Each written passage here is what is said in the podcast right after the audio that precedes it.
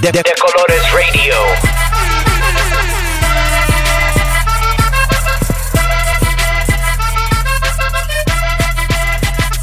De, de Colores Radio.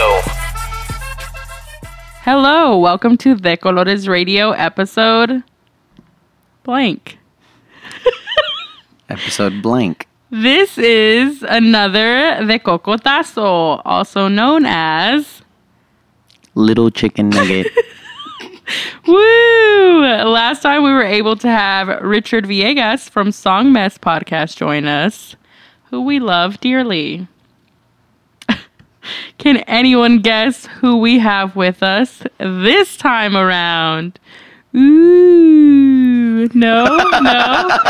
the lovely ladies of Cabronas y Chingonas podcast. I'm your host, Eva Arreguin, and with me is my co host, Rafael Tamayo. Was popping. And we're officially welcoming our fellow uh, Dallas, used to be Dallas Latinx podcast friends, the Chingona Maite and the Cabrona Cynthia to the show. Brup, brup, brup, brup, Oh my. Hey, it's lit. Hey, he did it with the it was popping, so I had you to know, do it. I had to do I it. had to stop to. for him. Sorry. Oh my God. Thank you so much for coming, y'all. How's everybody doing? Good jet lagged. I can finally say that. You know. You're, are you jet lagged by two hours? Hell yeah. I should be asleep by oh. now. Shut up. Because So- you're, you're like it's time- yesterday to you right now, right? exactly. It's to- Y'all are so No, no, no, no. It's tomorrow for her. It's tomorrow. It's that's tomorrow. I'm like getting confused, Listen, even though I know. like it's already twenty. you're- what nineteen? Yeah. You So guys you're in where it used to be. 2018. She's actually Blade Runner. I'm in way far ahead. Yeah, you guys are in 2018. I'm in 30 gay teen. So Wow. Yo, That's advanced level. Do we still I have can't rights even though? that. I would hope still, so. no, we finally blown. have. We finally Oh my god. Jesus. So we actually did an episode before in October of last year, uh, as we were getting ready to go to Podcasterio. And unfortunately, we had a little situation, and that little buddy didn't make it out alive. um, thus, we are here again, welcoming you all back to the show. Damn, the queers always die. Stop! oh my God, that is not what I was going for, even though that's true. Facts be facts, son. Wow, we got it way deep real quick. So I'm going to quickly read your bios and then we can jump into the rest of the interview. Z. Yes, uh, that didn't work. Uh, Maite, aka Chingona, is a Los Angeles based writer who podcasts on the side. Maite is a staff writer and team lead for PopNerdTV.com. Born and raised in Dallas, Texas, she's a staff writer and team. Oh, I already said that. Where she attended the University of North Texas and began this podcast. I get nervous around my thing. She moved to California in 2017 to pursue screenwriting and hopes to one day create the queer and POC TV show of her dreams. Yes. She's also particularly passionate about micheladas and Thai food. Woo! Hell yeah, I'm ready for it. Fried Papita, aka Cabrona. Cynthia is a passionate, almost obsessed queer content consumer.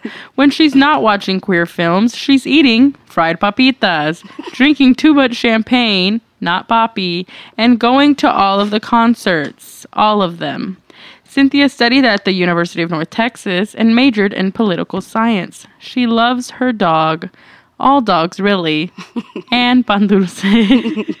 Welcome to the show, Cynthia and Maite. Can I say Let's that those bios like made me want to cry? Did they? Why? Yes. Are you also hungry, Tell right? specific I'm hungry. details because I, I, you know. You're hungry, a- aren't you? I just, I gotta. Can we pause recording really quick? Yeah, cállate. Tienes un chile atolado right there, right in the Because you nose, wish like I was still in Dallas. or- Yes, that hurts me every single day, every second. oh my gato. Wow. you guys, you guys need uh, you guys need some time, need some Yeah, space. y'all just don't know. Y'all just don't know. Y'all ain't ready. Y'all don't even understand. What do we not know? This week. I, I ain't gonna explain it because we only got what an hour. We only got one wish. Okay, um, so before we jump into the interview, we still have something very important we have to do first. What? oh my god, I'm I'm kind of nervous. I'm gonna ask you all scared. something really private. Yes, I'm gay. No, I'm not single. Oh, damn. Okay, something to give our listeners an insight into your personal energy, into how you are feeling right now. That's right. We're translating your feelings in the best way we know how. Memes. It's time for meme. Me- Meme. I God. step? One shot. Me mood. The Cocotazo guest edition. Let's hear it, Cynthia. So, am I actually allowed to play my? You can. Yes, Look. of you okay. please. So mine is a bug that uh, Bug's Life. it's a Bug's Life, and it's a classic. It's a classic song. Let me play it for you guys. Oh my god. Hey, that sound. hey, oh, And what's happening in the video? So the bug is um dancing in cue to the bed squeaking from side to side. It is a green bug with very long legs. it looks like spaghetti. It Noodles. looks like spaghetti noodles, and it's just like, and they called her Isabella, and she came in clutch, y'all. Oh, and she's just out in the wilderness getting it to uh who is Yes. that actually? Yin Yang twins? No, that's uh that's not yin yang. is I don't know. I don't think it's yin yang. I think it's just one of those like that's like a little somebody or I feel like a fake s- southern hip hop fan. same. same. Yeah. Because I'm We're like, I used to all just call fired. it the bed squeaking song. Right. Maite, do you have a me mood for us? I do have one. Let's hear it. So I'm permanently every single day in different wor- like senses. Uh-huh. I'm the dude that keeps misidentifying this damn butterfly. Which one is that? He's like, is this whatever? And it's never the fucking butterfly. so, for example, like Twitter. Oh, oh, oh, Is yes. this a social? Is this okay. a social life? You know. Yes. Alcohol. Is this a personality? I like the one that was like men of color dating. Is this a white woman? Is this freedom? And I was like, yikes! I like that one a lot. That one's really great. Yeah. Good choice. that's good choice. Did we figure out the name of the person? Yeah, uh, it's Trillville Trivial. of the Crunk era. Yes, Oh, yeah. Early 2000s, The Lil, Lil, Lil era. People. Absolutely. How about you? All right. So now we can jump into the interview and get to know you all a little bit better. Wait, we're not gonna hear your me mood. No, we're Oh. just giving y'all. Because we always have me moods. Do you have a me mood today? I don't really have a me mood. oh, so Mine is probably all the fucking rest in peace Drake memes, but this is so old now. well, yeah. But after Pat mentioned, you know, the the cheers that she that we had earlier, I was the little kid. I think it's a redo. The one that the little boy that says, "I like turtles." You like that one? yeah. I. Are and you lit I, right now? I am, and I feel like him Say it very again. much. I like turtles. That's so cute. I never heard you say that. That's me. Do it one more time. one more time. All right, one more time. Wait, say it. And I like say turtles. I like turtles. Third time's a charm. We had to do it. Um, so I'm gonna let me mood in there today because that was beautiful. And now we can really jump into the interview. So you, both of you had kind of similar paths, it seems like, although very different lives because you both like went to UNT and then you ended up becoming friends and all that. But how was it for you both growing up in Dallas? Boy, well, you know, as as you, I don't know. Do you want to do like the negative news first? Because Negative news. Whatever, whatever you feel is right. Whatever you're comfortable with. Um, I mean, I don't know. Do you want to go first? Uh, uh, my childhood. Uh, my childhood was bright and beautiful and simple and clean. Get out. Uh, no, I mean it was a mixture of like uh, the hood slash being like the nerd in the hood. Mm-hmm. Oh, Yeah, nice. like- so can we play some gunshots and you tell us what caliber gun I, it is? I probably could. Yeah. Yeah, honestly, yeah. Save that for the yeah, of yeah, honestly, yes. lovely. Like, uh, you know, growing up, you know, hearing gunshots every other weekend, like, um, you know, murder slash making good grades is like my childhood. Hmm. I mean, I didn't murder anyone. I didn't murder anyone. No, no, I'm not confessing to a crime. That's fine if you did. We still should hear your story. Decolotas ain't no snitches. We, got We you. ain't gonna tell nobody. Pinky promise. Yes, absolutely. But you met them.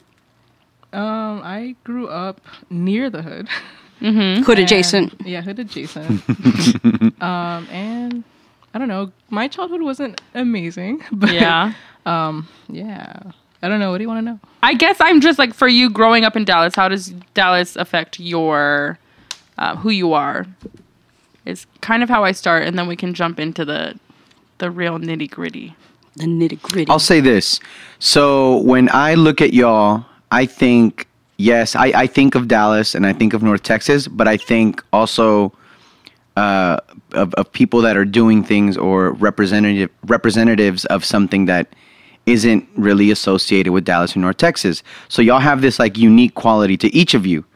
So if I'm like a listener or if I'm someone that doesn't know you at all, how do you explain that? Like, yeah, I'm from Dallas, and yeah, you know, I'm, I'm my experiences are, are are North Texas, but this is the side of me that kind of explains how I went through that and am who I am now. Now. I guess like being queer and like North Texas and growing up being like a queer brown girl in the hood and also being a nerd like kind of made me look for like a space to create.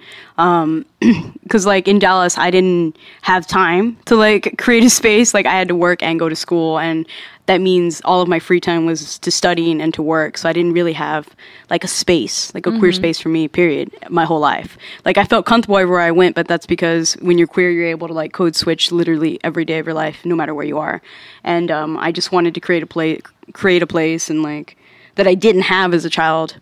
Like I didn't have a queer corner to hide in or a queer place to be in. Like all my friends are straight, even to this day. So I guess that's how it affected me now. Other than Maite's Maite. offended. Maite's like my only queer friend, to be honest. How did and you- I tell her that. Or, or can you do you know of the moment, or do you know what it was that said, you know, fuck that, I'm gonna make my own corner, I'm gonna make my own space because it's it it, it isn't out It's here. It's necessary. Well, like what really inspired me is I was listening to like a lot of like podcasts and they were all queer. Like I was listening to Latinos Who Lunch and mm. Ra- Radio Menea and I was like, what the fuck? Like I want more queer people doing things and I said, fuck it. Like let's do it. Like let's just be those queer people who talk about things. And me and Maite were already doing that on Twitter, so why and not? And you two met via Twitter, correct? Yes. Tell us Yeah. more about that. So I don't know why, but I, I guess homegirl followed me, and I was like, In like 2010. yeah, Damn, super way long back. ago, back Yeah. when like I had a, a very strong worded Twitter name back in the day. Do you want to share Do with wanna us? I'm so it? curious. It was, queer bait. I love that's how I found her. I mean, Yeah. it worked. So she followed me, and like whatever you know, Twitter, especially back in, in the early 2010s or whatever, like every, everybody just talked to everybody, and it wasn't it wasn't what it was today. Mm-hmm. But you know, whatever we we would talk about gay stuff all the fucking time, and it got to a point where we were just like ahead of the fucking curve. Like we knew what was going to come out before it came out and what was the best and like there was articles coming out about like oh these are the best queer films and we were like okay they forgot like 10 essential films Wow. so that's when we were like, we should like find. For me, in my head, I'm just like, yeah, I should write my own article. But she's like, we should do a podcast. I'm like, okay, podcast it is. so yeah, that's kind of what happened there. And then, so that's how y'all met. And uh, in reference to Rafa's question prior, how was how were you affected by that? By Dallas. Yes, by? Dallas and getting to where you are now. Um, I don't know. I think I actually was talking to Pat about this pretty recently, but I never felt super comfortable being myself in Dallas. If I'm being honest, I feel like now in the recent years, I feel kind of proud of being Texan, but it's a recent thing. Right. Like I feel that. I never really felt pride in it until very, very recently. Um, and I'm really glad the changes that Dallas is going through. Like I really wanted to get better and to become a place that I would have felt comfortable with, but like now I'm not here. right. Um, but you're still part of that. Like y'all are still part of that. That's why I ask because I feel like you know even with your experiences, you know even just as close but far enough like Denton and the stuff that you're doing now and the the things that you're making room for, you know it's all part of something that didn't really exist here for for someone like you to feel comfortable coming into your own. Right. So like And now Mike is in right outside LA, technically Yeah, LA. County, okay. Yes, Can't LA even, County. You can't even tell when you're out there. So she left right around the podcast studio time, basically, Yeah, right before. one. She left Dallas, but it's going well for you there. yeah, I mean, it's it's you know a slow start. It always is, from what I mm-hmm. hear. But I I don't know. I, I don't think I could would want to live anywhere else. It's just such a great place. Right. Um, so then you two met via twitter.com. and then tweeters. when was the first time y'all actually met met? Seven years later, Golly. Yeah. Did we meet at Pride? We met at Pride in 2000. Cute. If you met anywhere else, it would be 17? illegal. it would That be illegal to meet anywhere right. except Pride. Right. Yeah. But oh my god, that was an interesting. That was an accident too. We didn't mean to. We didn't. We just saw were- each other. That's great. Yeah. Can this be a That's movie? Like we knew each other via Twitter, and then I was like, "That's And Maite." we were planning on meeting soon for the podcast stuff, but then we were like, like I was walking by Havana. No, this is way before podcast. This is Oh, like it was way this is way before. This was like 2016, and we didn't do the podcast until 2017. Holy sh! No. yeah, yeah, 2016. Get it together, you guys. No, yeah, I'm just kidding. You just got your iPhone. Remember we were talking about iPhone. Oh shit! You're right. Okay. Yeah. To my iPhone phone. is the iPhone is Blue how. I navigate through time. It makes sense. Yeah. Yeah. So then you met in real life at Pride and you clicked right away. Oh, we're super drunk. We were wasted. I don't remember any of it. like That works. like That's real. I was like blackout drunk. Like, Oh. I was out like of there. I was was a good like, time. yeah, it was good. We were just doing shots when we met each other. We did like three shots. I was um, already seven deep by the time she met She me. was twerking. Yes, Oh my. Yeah, Pride is lit. Like, and I did, I did seven shots in like an hour, and then Oh you my came in. We did three more. Holy shit! Yeah. I'm so glad you're here right now. Because I would She be said dead seven shots. in Yeah. an hour. Yeah. Yeah. The fact that she remembers that though, I don't even remember. Look, she's I- I smiling. keep She's track. cute. She's I keep track. thriving. Good lord. Um, so I love your little meeting story. Um, how was it for you to navigate queerness in Latinidad? Because that's something that's obviously very a lot and it's very different from person to person. How did you all best navigate that and how are you still navigating that? You should hear the good story first. Go ahead. Go ahead. I don't Oh know. if- my God. Is it good? My okay. So But both are good because they're real.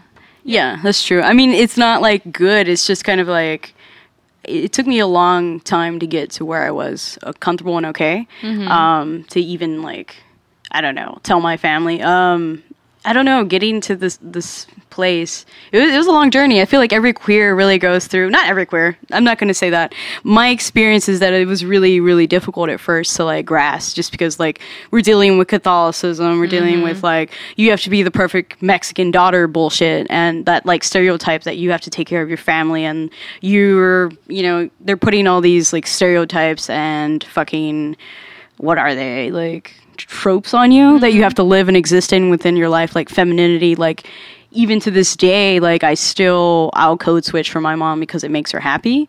And it doesn't really bother me because i don't give a fuck about gender. So mm-hmm. i'll do it but like if i'm comfortable with it but when i was little it wasn't like i'm comfortable wearing a dress all the time and i don't feel like living under these fucking gender norms that every like latino family puts on you you know like Right. I wanted to learn how to fix the car, but because I was a girl, I wasn't allowed to.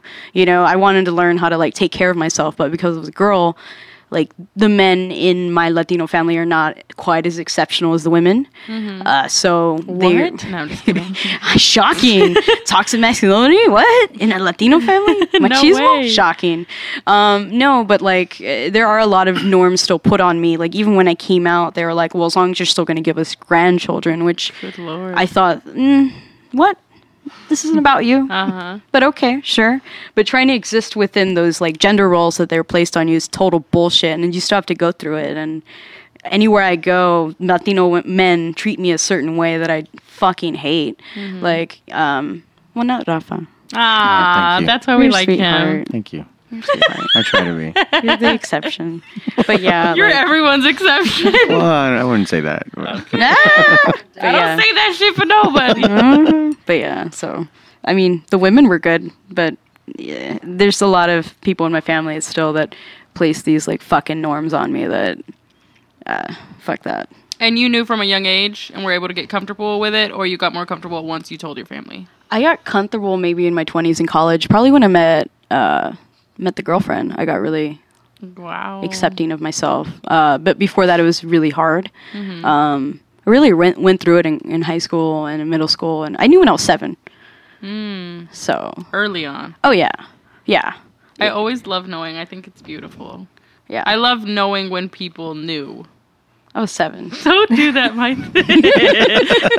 You haven't even talked about like how awesome your mom is about it though. My mom is probably like I guess I guess because it's normal to me. Like I'm like, oh, our moms are cool. But my mom has always been like super accepting because she's always been surrounded by like the queer community.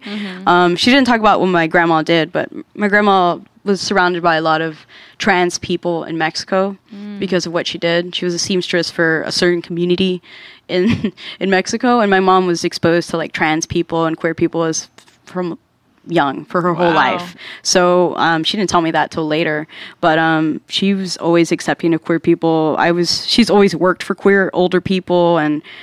She taught us early on that people are just people and that like we should accept anyone. If they're good people, it doesn't matter race, ethnicity. So she's the cool one. But um Yeah, I loved hearing your mom on y'all's episode. I was like, oh my god, and the way she just grasped onto everything and was so willing to keep learning because it's so rare. Because Yeah. especially in the Latino community, you become this traditional this because it's so deeply rooted in Catholicism that they don't want to leave that norm of like you should have husband, you should have kids, and they should take care of you. Um, and so hearing your mom is like honestly inspiring, and it's really cool to see that you had that rooted for you in your life. Whereas there's obviously different, a lot of different stories that don't go as nicely. Um, yeah, so, but she's never believed in like any kind of cultural societal norm that Latina is put on her ever Mm-hmm. because she didn't have that kind of experience. Like, you know, everyone else has like a normal mom dad situation and they live in one house their whole Yours is life. extraordinary. hers is Like, her life is crazy. Like Mm-hmm. she lived in 15 different places by the time she was 15, and there was a revolving door of men. And it is, it was a wild life to live in, in which she raised. She was raised, so she just understood people are people very early on. That there's all that societal bullshit is just put on you. right. Like humans are just humans. Yeah, that's So- real. And Maite, how was it for you? Um, that's a good question. If you if you care to share. Yeah, I mean, my mom was like, just like like you said, like like we were just talking about, like she subscribed a lot more to these norms. She was like man and a woman, and she was very like, even though she wasn't like exactly at church every weekend, but she was just like, you gotta do these things. You it's gotta still so deeply embedded, yeah, even if you you're not. your confirmación. All, you know, I had to do all of that shit. Um, so she and you knew by that time, so you were probably uncomfortable. well, the thing is, I didn't know until I was like 14. Okay, I so, didn't like, right know until after. very late because like my family and I wouldn't say that they're like outwardly like oh let's kill gay people like they're not that homophobic Jesus but they're Christ. not but they're not into that shit like they make fun of it to this Uh-huh. day um, so that's the mentality that I grew up in and that's the mentality that I even didn't fight too much until I realized that I was like I Mm-hmm. truly fear like if I hadn't turned out to be gay like I could be I could have been a homophobe like honestly because And of what you're surrounded by, because Yeah it's seen as norm. that was my environment like Right. you know.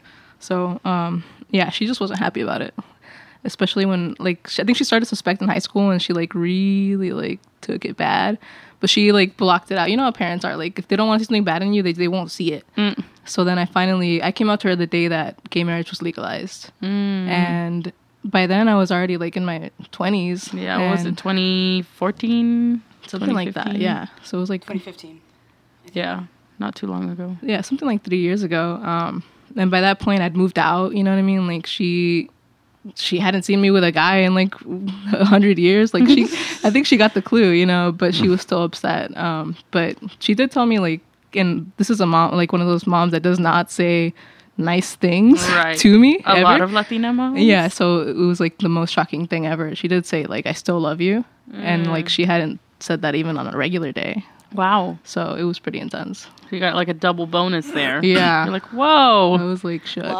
You love me? What is I've is never- this thing? I, th- I, th- I just thought you were like gonna not hate me, maybe, but no. no That's like, a big yeah. deal. That like all these things are so normal in Latino communities. I know. I don't mean. To, I always. I'm like not trying to put my family's business out there, but like I remember my sister saying like, "Mom didn't used to say I love you like she does now," and I was like, mm. "What the fuck?" Because that was yeah. normal for my oldest Right. siblings, but like for me, me and my mom are like, "I love girl. I love. I love. I love. Like we say it so often now that I'm like, "Whoa, I can't imagine." Yeah. Not having that, but because we're not taught that sweet, loving affection, we're shown it in different ways. Well, don't yeah, I think, and then I think part of that is, you know, from the so the, the the weaving of like the religion and the cultural identity of what being Mexican or, or Latinx represents makes that really difficult. But you know, like when you talk about, you know, the the the, the your story, might Maite, and like, you know, we everyone. I feel like everyone has sit- situations that they kind of identify with in relation to the way you know y'all are sharing your story, but like. um like how do you do, do you feel like it was more difficult trying to go through that within like the Latinidad or the the like your cultural identity of it, or more like the location of being in Dallas? Because I know, like, there's there's people that I know that are a generation or two behind me that everyone knew that they were like one in particular. Everybody knew that this person was gay. This person knew that this that he was gay, and everyone else knew. But because the fam like the family couldn't go through that shame, this person ended up like having a family, ended up marrying a woman and having children, knowing that that's not who they were or what they wanted to be or what they you know what they wanted to live. And so like the I guess the fear of that shame was so overpowered like overpowering on that person's life like it it you know it was impossible for this person to break through the cultural thing of like you know being who they are so They succumbed to the pressure and true now. didn't. people who do that now. Yeah, I mean it's and it hasn't gone away. No. It's just like more accepting, maybe a little bit, um, to a certain degree. Even though we have like Donald Trump as president, etc. Um, so Yeah, I don't tell my like only my mom and my brothers know that I'm gay. Like nobody else does. Mm-hmm. yeah And and you don't of think you'll ever share. I I don't think I would mind sharing, but I think it would bring shame on my mom, and I just mm. can't do that. I can't make that choice for her. Right. So Damn. Well, thank you for sharing that. That shit's like really hard, and I, Yeah. I think that's I love y'all as a duo because you are the complexities of this, right? You're very one is very supportive and all the things you could dream of, and the other's the exact opposite, right? Almost where it's just like, no, this is real. Or I remember at Podcasterio when they had they all discussed their families, and you were still one of the only ones that was like, mm, no, I can't really talk about it that much. And and I, I think me and you chatted about it afterwards, and you were like, I felt kind of weird about that, and I was like, no, that's why you're so important up there because there's so many fucking people like you, and they don't even get the chance to have a platform where they can share that. But you're representative of so much more, Yeah. whether you're comfortable with it or not, or even making yourself vulnerable and sharing that with us is such a big deal because I know we have so many queer listeners and we don't give them enough spotlight on our fucking show. and so like having y'all here is a big deal. Um, and your work is such a big deal. the empower like you we it, it would be impossible to measure the empowerment of like sharing stories like that. Like mm-hmm. honestly because like we all know and like i was saying we have friends family who like you know got kicked out got disowned don't talk to mm-hmm. anymore outcast had to move away or for whatever reason like weren't able to just live their fucking life. Right. like what's the problem? And so, you know, the the realization that, you know, yes, everyone is a human being, everyone is a person, and and the way that they identify and live their lives is completely up to them, and should not be like shamed or for you know, or, or whatever for for any reason. Like, is something that we're still dealing with in a way that's like it's 2018. Like we we we're evolving as a society. Why aren't we?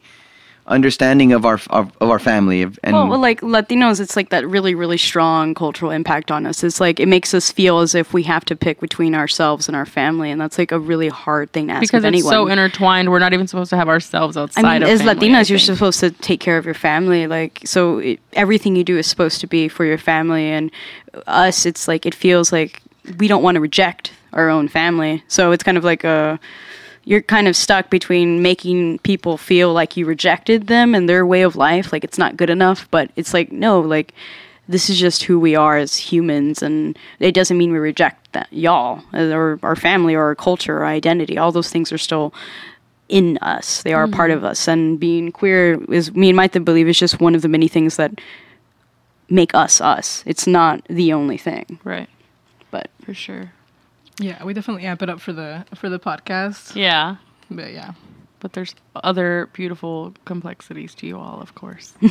um, so then let's get into the main thing you all talk about on your show, which is both Latinx and queer media represent- representation, as well as just people of color. Um, basically, marginalized communities. Is that fair to say? Yeah. um, media representation. So I am fucking. I love media representation. I'm obsessed with it. So your show is like a beautiful uh, piece of pie that everybody needs and I love it because I literally often can't even listen because I'm like, "Oh god, I haven't watched that yet." um but it's so vital.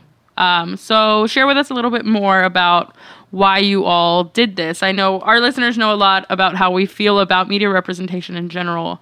Um, but how you all decided on this and maybe some of your best episodes or proudest moments. For sure. Um, well, we when we started out, we had different reasons for starting out. For me, I wanted to highlight good representation, and I wanted to highlight, you know, like people that were doing good stuff, and and bring out some of the things out of the woodworks. Um, I think Cynthia was more on the side of like wanting to have our voices out there, which is also incredibly necessary. Like I looked, I looked before we started our podcast. I looked. I'm like any queer Latinas talking about any media. Nothing. None. Wow. None. There, we don't exist except us. I mean, now, now, Maybe now. I now I think there are more people heard. doing it. like, Like, there's there's Radio Mena they do music. They do music, So it's not really I mean, I guess it's kind of media, but they don't talk about queer media all the time, you know what I mean? Right. So yeah, I mean, it's just there will both I think like this parts of it. community, like the this thing that we did is just something that needed to be done because I think queer people are so thirsty for anything queer that they're like they'll latch on to literally anything. And that's what we did. Like we just made something because i know that there's a demand for it because it does not exist.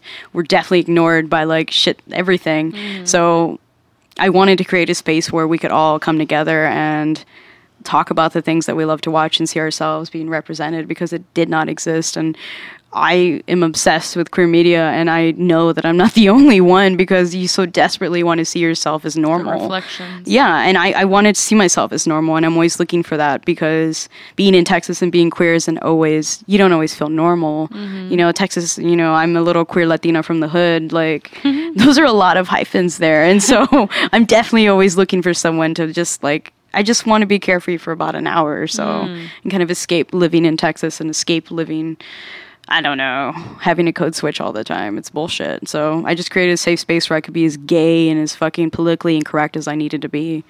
Woo. it's great in the editing room.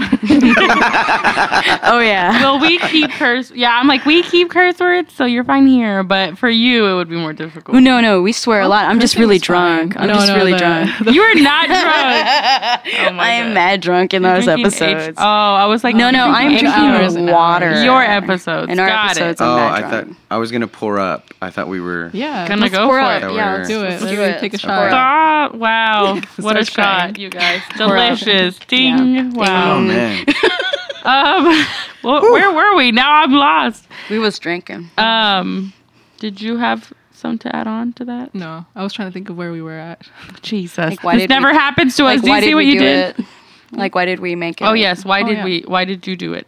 Yeah, I mean, like you said, we're like trying to create a space. I I eventually want to get to a point, and I know this might be um, the long, like super long term goal, but uh, I eventually want to get to a place where we can be even like people, creatives can look at us and listen to our show and be like, these are the these are the things that need to be done better, and that that would be a really amazing I place feel to get that. to. I feel like that. real cultural criticism from people who they are supposed to be thinking about. Like you know, um, they keep talking about how like Coco was reviewed by people who weren't like POC and Latinx, and it's like, yeah, same, like same as That fuck. have no tie to it. yeah, it's like same as fuck. Like, why don't you just listen to the people who are actually doing it? Like, Right. and the great thing is that like we don't all have the same opinions. We have different opinions from Latinos who lunch completely. Right. Yeah. and it's but it's still at least it's coming from a Latino perspective. Yes, it's Yeah. still valid because it's ours and we've lived something similar. we're like mm-hmm. the queer, politically incorrect glad. Like, like not queer. We're like the like ghetto We're hood not that Latinas. politically Like, incorrect. politically You're correct. really not, not, at I all. I don't know why you say that so much. I don't know. I feel like bad. I am problematic as fuck. I think we all are problematic as Facts. fuck. I think we're all but mad.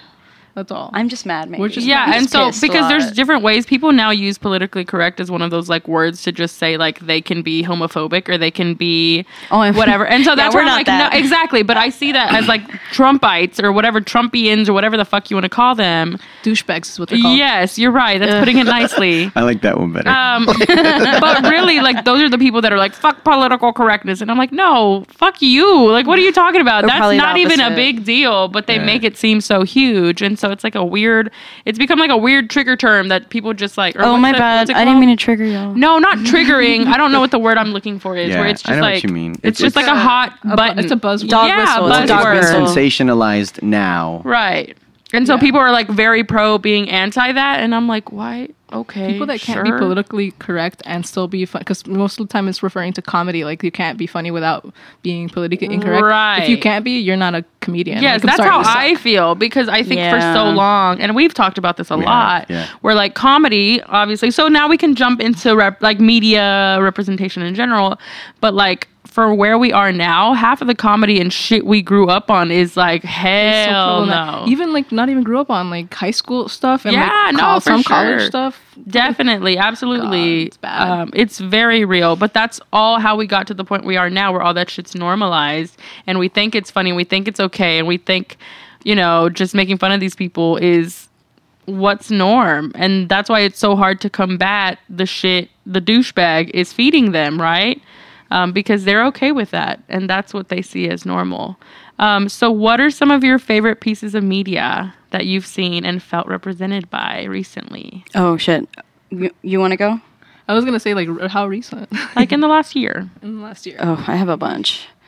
i really like the bold type I wouldn't say that I feel represented in it, but I think it does a really good type uh, job of representing. And Uh, what is that It has a has an openly queer Muslim woman in it, Mm. and like a biracial woman who is one of the main leads, Uh-huh. who is figuring out her like sexual identity and at a later, like in her twenties, you know. So it's a it's a really it's and it's like a good kind of feminism. I don't know. I like that that particular feminism. Um, I recently saw the Miseducation of Cameron Post. Um, it's not quite Not out. out yet, by the way. It's not not out in theaters. yet. Damn, you got the plug? Hey, shout out to the girlfriend. Um, like, um, no, it was actually really cool. It's about um, you guys ever seen But I'm a Cheerleader? It was Yes, about a conversion camp. How yeah, funny. but like this one was better than that one because was this one was crazy about diverse. The book is out. You guys can read the book. There's a Native American person. There's uh, a biracial person, and um, I don't know. I really fuck with this. The main lead is very comfortable in her sexual identity, and they keep trying to convince her she's not, and she's like, "Fuck y'all." Hmm. What other ones? What about Latino pieces? Latinx I mean, pieces? are you trying to hint at Vida? Because Yeah, I'm really hinting- not. Are you hinting at Vida? I'm not. I swear I'm not. we can talk about Vida though. We can talk about Vida, but I mean like in general from the past year. Because there's not One day at a time. Yeah. One day at a time is- Forever. I mean, it wasn't in the pa- last year. Well, actually, I mean, yeah, season counts- it two came out last this year. Yeah. Yeah. season two.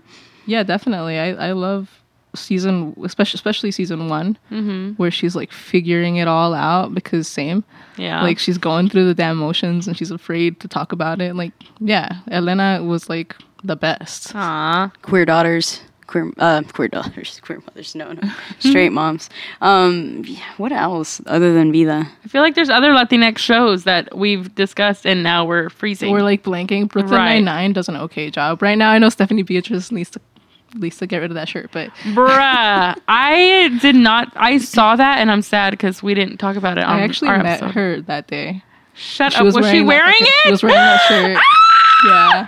Sorry. And I, and I was like, the tea, honey. I would have been I like, was- bitch, you better run. I was really twisted up because How like, did you feel? Did Honestly- you even care? I I did. I was like, why we got to co-op? But um, It's very annoying. Where I want to talk about it just for a second Go, since we're go, already go. here, and it's probably old news by now. But uh, basically, she wore a shirt that says "I'm rooting for everybody Latino." Which, if you know anything about anything, you know that Issa Rae said that uh, at the Oscar? Golden Globes? Golden, Golden Globes. Globes. Globes sounds that right. sounds right. So she said it in an interview when they asked her, like, who are you rooting for? She's like, well, I'm rooting for everybody black, which is iconic. Really But-. Latinos, especially, don't know when to shut the hell up and stop taking things from the black culture and community. Um, we always do that, and it's irritating as hell. And so that's kind of hilarious that you saw it live. yeah, um, it was at ClexaCon. I saw that, but I didn't say it. And then. I, I heard that it was made by a, like a super white Latina. Mm, of And I was like, of course you did that. what the the shirt? Yes. Oh, like it was created by like I didn't know that they were selling that like mass produced. I thought she got it like custom or something. I think that's what I heard. I could be wrong, but I believe She could have literally just worn "I'm rooting for everyone black," and it would have been the like okay, That would've cool. been- that would have been, great, cool. especially for Right, but then we have anti-blackness in our community. So Oh, did she really? real, fe- right? You know what I mean? Like, is she really gonna wear that? you can still wear it though, She and it still wore it applies for- to Latinos. But Yeah. you don't have to co-op on anything. You can literally just wear that shirt, and it's like the effect. nope, they gotta steal it and Yeah. pretend that they made something brilliant. anyway, so go on, Brooklyn Nine Nine. So Yeah. sorry. So she only wore it for that panel because I saw her a couple times that day. But like is so this, this panel was queer women of color in the media or something like that. Or something like that. I can't remember the Volume one. exact title. Whatever that is. Um, No, I'm just kidding. whatever they are. Um, so she only wore. I, I remember specifically like I was like going to another one of her panels later, and I was like, she's not wearing the same outfit. So what's what's the tea? Um, she changed it there. she changed it. Yeah, that same day. Someone probably called her out. Maybe I don't know. It's a queer women of color panel. I feel like another.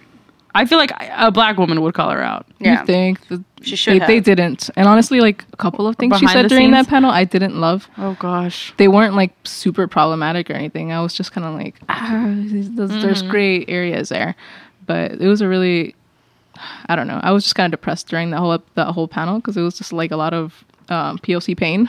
That's what I like to call it. It was just like, oh god, we're all just complaining and not like celebrating. I mean, the good ClexaCon was created because of queer pain, so Gotta touch on it a little bit. Yeah, but we're still meant to be a celebration of the fandom. Yeah. there but- you no, go. I'm not saying that it should focus on that. I'm just saying, Yeah. like, yeah, dude. But why was it only the women? yeah, like that's one of those like ugh, it's But it was- triggering for our community. It's like, But I went to a lot of panels, and the ones that were about like more white shows or more white topics were n- nothing but celebration, nothing but Right. fun. And, And, that's humor. true in just general media beyond media is with people of color anything. Yeah. It always becomes about the sad sob story, or you hear only you only see the slavery films, or you only see the immigration films, or and the hood films. Yes, it's literally the worst of what we go through. And it gets exhausting because you do want to be celebrated. And so that's why something like Insecure is really refreshing because you see like the fun, lighthearted friendship side of the bullshit. So that's very real. Um, not, you know, just for the queer, any marginalized community Yeah. in general. to be is- able to have fun instead of just like suffering all the fucking time. right. Yeah, I don't need to see a shooting every fucking like show. That's why I probably don't watch a lot of TV. Yeah. It's the I same love plot. TV, okay. It's the same plot. TV. I love no, no, no. TV From what. I watch, you don't watch the same things I watch, so it's Oh, okay. I'm so fucking sorry. you watch happy things. This is why y'all are a good combo because you get the best of both worlds. yeah, yeah, we're over. Yeah, So, do we want to talk about Vida? This is a new queer show Latinx ran, and queer and Latinx ran. queer Queer and Latinx all ran. Latinx writers. Only one. man. Very white Latinx, in my opinion. Mm-hmm. I would, I Um, would not. and disagree. I personally don't identify with many characters.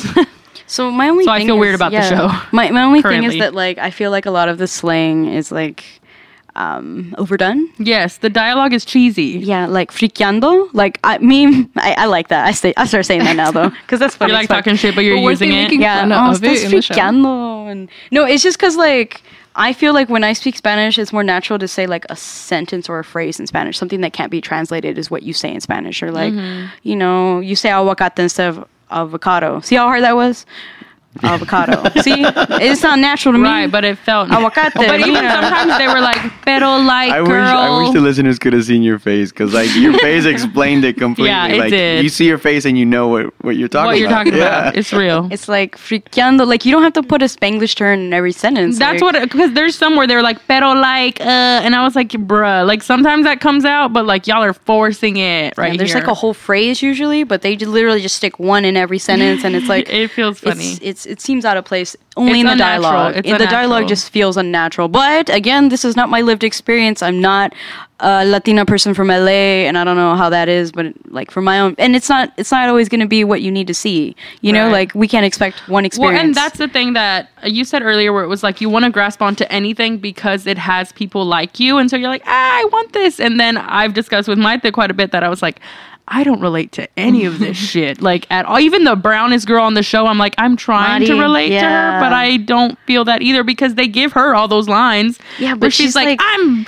radical Yeah, Ah. Yeah. like, she's okay. like, you know, we hear spray painting things, and I'm like, wait, brown people aren't allowed to do that. Like, Yeah. did, did the writers? not in the daylight with your face but see, that's how you know. That's how you know which what color the skin of the writers were Right. writing because uh, any brown person literally like causing damage to property, you're getting arrested like on the spot. Like, have y'all not actually broken the law? I have questions, okay? Because let me tell you, you won't get arrested or shot real fast. Well, and that's the thing that's beautiful about discussing media in general is the criticism and I think a lot of times we just consume consume consume and we don't um, criticize and we like to do a lot of criticize It's constructive. It's just kind of it's it's not, we're not heroes. dismantling it. We're just saying, hey, is this you know check it? But we need Right. that because Oh, it- it- absolutely. it- Everyone needs to get yeah, checked. of course. And I think we especially need that because Latinos are the, the number one consumers of buying a movie ticket. And it is, I know we discussed on the episode we did with you all, it's our escapism. I would say it's one of our most major escapisms. I don't know if that's a fucking word. I just made it one. Um, but Escape. Mira, Stop mira. it, Dory. Friqueando. Mira, God. fric- friqueando. Checa, checa. Oh, Jesus Christ. But you're right because you know when when we're trying to get in there and and when it's so many people to represent, but on the flip side, the controlling powers don't necessarily care about that, Right. and we're trying to get our foot in the door in terms of representation. We have to make sure that the people that are in control have the buy-in. So Mm-hmm. it's like, how do we maneuver that to make sure that we get in there? Right. And that's a tough. I and mean, not just your stereotype bullshit or just your white Latinos or whatever, because it's it's that same thing also. Where I'm like, if you get fresh young voices in a writers' room, y'all shows would be a lot more successful, guaranteed. But they're not. Like now, I've seen need a mixture. I've seen some people more recently, but like for the past few shows that have kind of tried to be successful, the reason I think Jane the Virgin was so successful is because it felt relevant. They were doing text messages, they were doing all these funny, cool things that we could relate to now. Isn't that fucked up? Whereas something like for me, like I know y'all like Cristela a lot. I didn't like it. I couldn't even get through it. I was cringing because it felt I feel like- outdated. and that and and I think that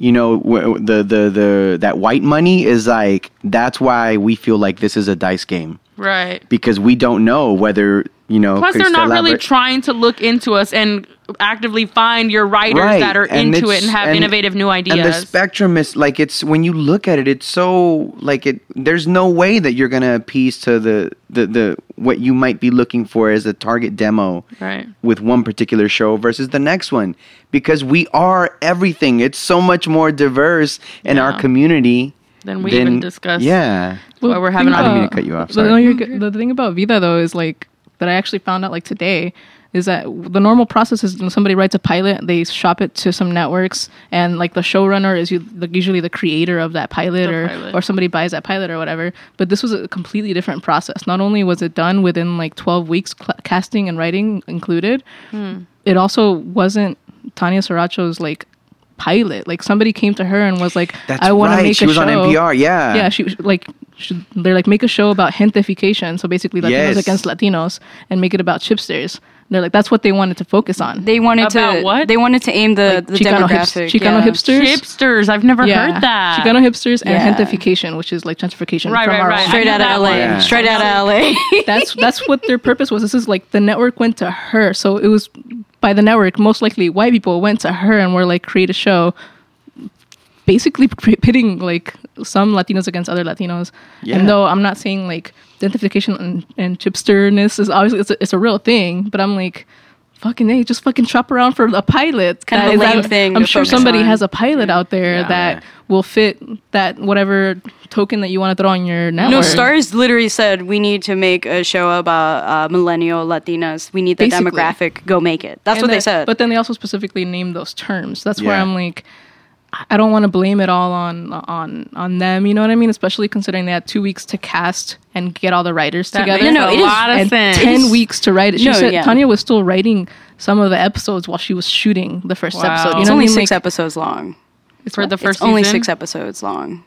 I didn't know that. Yeah, they're already at four. There's two more left. But even that speaks to like you know it speaks to the scope of what what we're what, What we're we given. are up against. Yeah. What Yeah. we're given. Yeah. They gave us per, they gave her parameters. You know what I mean? Like that's fucked to Yeah. me. Like you're already setting us up for failure, and we're Yeah. trying to combat that.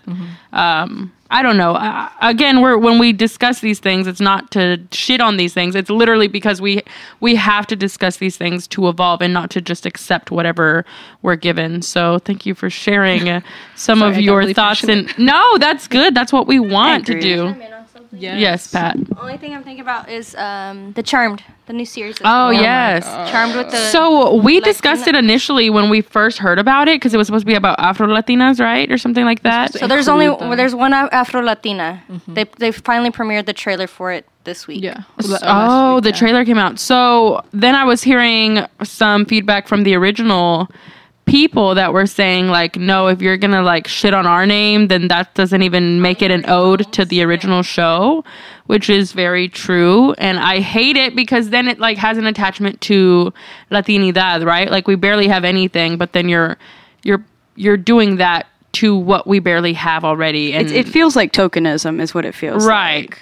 and i think it could be something really cool but at the same time if you're doing something like brujeria that's like very serious like that shit's not to be played with and Do your damn Have y'all seen the research. trailer? yeah, I've I haven't. i haven't seen, I've seen it, it. They're not really focusing on brujeria. It looks like like mm-hmm. white, It literally looks like Charmed, but with but with, with Latina girls. they That's it. It's not brujeria Okay. at all. I heard some. I saw that on like Twitter where someone was like, "That's that could be mad disrespectful." or There's a different show that's being shot. Is that something else it I'm hasn't about? been like greenlit or anything, but they're like, yeah, they're de- they're working on like developing another show about that. But it's not Charmed per se. Charmed is literally just Charmed, but you make it brown and a little bit queer. That's that's all they did. It's But I it's still pretty have- whitewashed. I, I have high hopes for it. Okay, like though I think that the, probably the first episode's gonna suck. That's uh, the showrunner for Jane the Virgin doing the it. showrunner for Jane the Virgin's doing it. She's The white um, The white lady. Jane- Jane- I don't know her name. I don't know. Her name isn't Or Jane. Something with a J. If her name was Jane, and she writing Jane, the Virginia. Virgin. That's who it is. Yeah. Jane Virginia. Jennifer or something like that. Um, Um. So I also just Virginia Williams. any other big media Come for me, piece- push. Yeah. Bro, I thought it, but you said it. Okay. Woo. um. Any other pieces of media you want to discuss as we wrap up? Jenny. Jenny. yeah, What's her name? Jennie Urman. Um, Dietland, I'm really excited for. Dietland. Dietland is gonna star a big woman. yeah. She's white, but like she's but she's pretty cool. I read the book recently, and the book was absolutely amazing. I think they're gonna change up the show a lot because it's you know gonna be an ongoing series. But I have really high hopes. It's very feminist. It's even a little bit queer in the book, um, and it's about like super round girl positivity. You know what I mean? Like they're really going the next What is level. that? No, I'm just kidding. It's like I don't know. It's just so important to me. You know what I mean? Like because we, I mean, for me growing up big or whatever, like I had so many like negative feelings about myself. That's a whole nother episode. and like reading that book was basically like re- watch or reading the uh, character that is unlearning all that, and it was just beautiful. So I hope that they I do. need to read it. You have to I will. immediately. I'm still like reading Roxane Gay and other things. Have you read Roxane I Gay? haven't. I'm You not have- like- I See, don't- you got to read Roxane, I don't. Roxane Gay. She's I like don't queen. love non nonfiction. Well, I just turned my head to her. I'm just kidding. Um, love anything else you want to share? Any other media pieces? Um, fuck, I watch so much stuff now. I just it all becomes. Oh yeah, Pose, Pose Aw, by I Ryan wanna see Murphy. That. Yes. yeah, all those queer and interesting. Comes out trans this like voices. It comes out. Well, this is It came out already. It's About a already month out. ago. It came out during Pride Month, and this is the only time that I'm going to be okay with Ryan Murphy doing a thing. Oh my goodness, He's taking the back seat on this. Allegedly. you. He Sit down, white man. first Thank you. episode.